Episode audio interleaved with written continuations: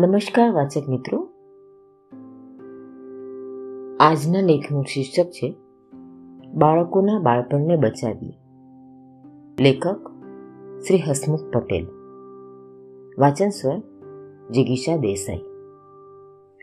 બાળકો અને વાલીઓ માટેના એક કાર્યક્રમમાં ત્રણ પ્રસંગો મારા મન સમક્ષ ખડા થયા.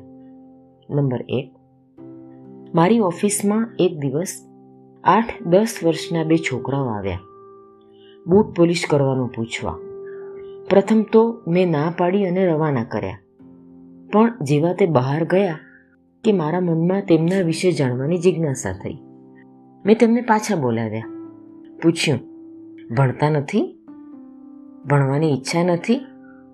કે પછી ભણવાની પરિસ્થિતિ નથી? તેમની પાસે એકેય પ્રશ્નનો જવાબ ન હતો. ભણવા વિશે વિચાર્યું હોય તો ને? બીજો પ્રસંગ. શહેરની પ્રતિષ્ઠિત શાળામાં ત્રીજા ધોરણમાં ભણતી વિદ્યાર્થિનીની માની ફરિયાદ હતી કે વર્ગમાં બાળકોને મારવામાં આવે છે. શિક્ષિકા બહેન વિદ્યાર્થીઓની નોટબુક ચકાસ્યા પછી વિદ્યાર્થીઓ તરફ છુટ્ટી ફેંકે છે. ફરિયાદ કરીએ તો બાળકને શાળામાંથી પાણીચું મળે અથવા તો કાયમની હેરાનગતિનો ભોગ બનવું પડે. ત્રીજો પ્રસંગ. ચારેક વર્ષ પૂર્વે હું લંડનમાં થોડા દિવસો માટે હતો. હું જેમના ઘરે રોકાયો હતો તે ગુજરાતી ભાઈના સગા ભાઈ એમના મકાનની પાછળ આવેલા મકાનમાં રહેતા હતા. બંને મકાનની પછીત એક જ. મકાનની બાજુની ગલીમાંથી એકબીજાના ઘરે જવાય, પણ રાત્રે આઠ વાગ્યા પછી આ ગલીમાંથી પસાર ન થવાય. કારણ અઢારથી વીસ વર્ષના ડ્રગિસ્ટ છોકરાઓ ગલીમાં ઊભા હોય લૂંટી લે. આ ત્રણેય પ્રસંગોના સ્થળ, કાળ કે પરિવેશ અલગ છે. પણ તેમની વચ્ચે એક સમાન પ્રવાહ વહે છે, તે છે છીનવાઈ જતા બાળપણનો.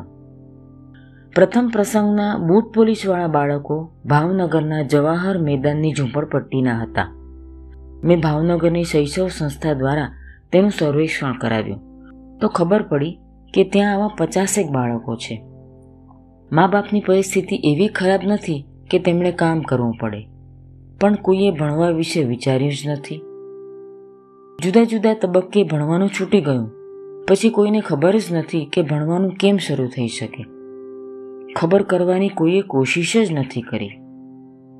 શૈશવ સંસ્થાએ છેલ્લા એક માસથી ત્યાં બાળ કેન્દ્ર શરૂ કર્યું છે અને આ અઠવાડિયે જ ભણવાની ઉંમરના બાળકો શાળાએ જતા થશે.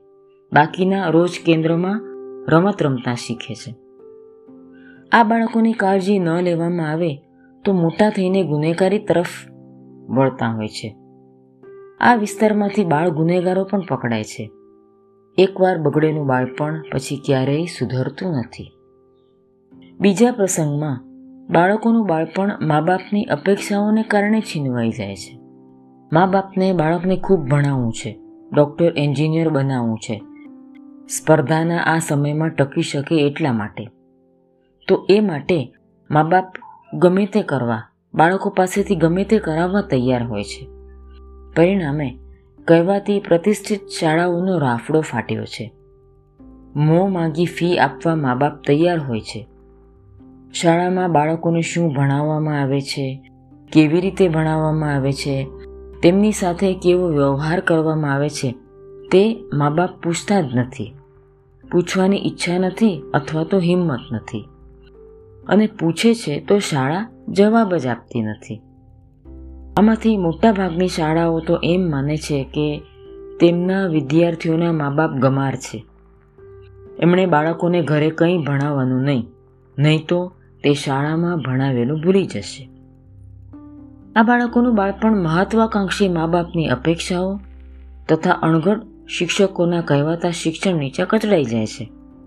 અને આપણને મળે છે બીકણ અને અસુરક્ષિત મનોદશાવાળા નાગરિકો. બાળપણમાં મા બાપ શાળામાં સૂક્ષ્મ હિંસાના ભોગ બનેલા બાળકો મોટા થઈને નિર્ભય નાગરિકો બની શકે તે સંભવ નથી. પશ્ચિમના વ્યક્તિત્વવાદી સમાજમાં દરેકને પોતાનું જીવન છે. મા બાપને બાળકો માટે સમય નથી. જે મા બાપને તેમના માટે ફુરસદ ન હોય તે બાળકોને મા બાપને સાંભળવા માટે કાન ન હોય તે સ્વાભાવિક છે. પશ્ચિમમાં લગ્ન તૂટવું તે સ્વાભાવિક છે. લગ્ન આજીવન ટકે તે આશ્ચર્યજનક છે. લગ્નો તૂટવા પહેલાંની પ્રક્રિયામાં પતિ પત્નીનું જીવન તો ઝેર છે, પણ સૌથી ખરાબ સ્થિતિ બાળકોની થાય છે. આજથી બે ત્રણ દાયકા પૂર્વે આવા બાળકોને સાચવવા માટે દાદા દાદી હતા, પણ આજે તો દાદા દાદી આજીવન સાથે રહેતા હોય તો ને? આવા પ્રેમ વિહોણા તરછોડાયા બાળકો કેફી દ્રવ્યો તરફ આગળ વધે છે. શાળામાં વિદ્યાર્થી દ્વારા આડેધડ ગોળીબારના બનાવો સમયાંતરે બને છે. ત્યારે આખો સમાજ ખળભળી ઉઠે છે. પણ કરવું શું? જવાબ સહેલો છે. પણ અમલ કઠિન છે. આનાથી બચવું હોય તો પરંપરાગત કુટુંબ ભાવના તરફ પાછા વળવું પડશે.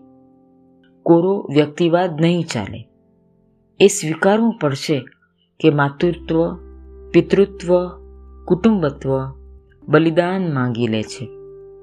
એ બલિદાનની તૈયારી છે સમાજની? આજે તો નથી જ. આપણે પશ્ચિમના આ અનુભવોમાંથી ન શીખીએ. કારણો ગમે તે હોય પરિસ્થિતિ ગમે તે હોય. પણ નંદવાતું બચપન દરેક સમાજ સામે પડકાર બનીને ઊભું છે. આ પડકારનો સામનો કરવા કટિબદ્ધ થવું પડશે. અસ્તુ, આભાર.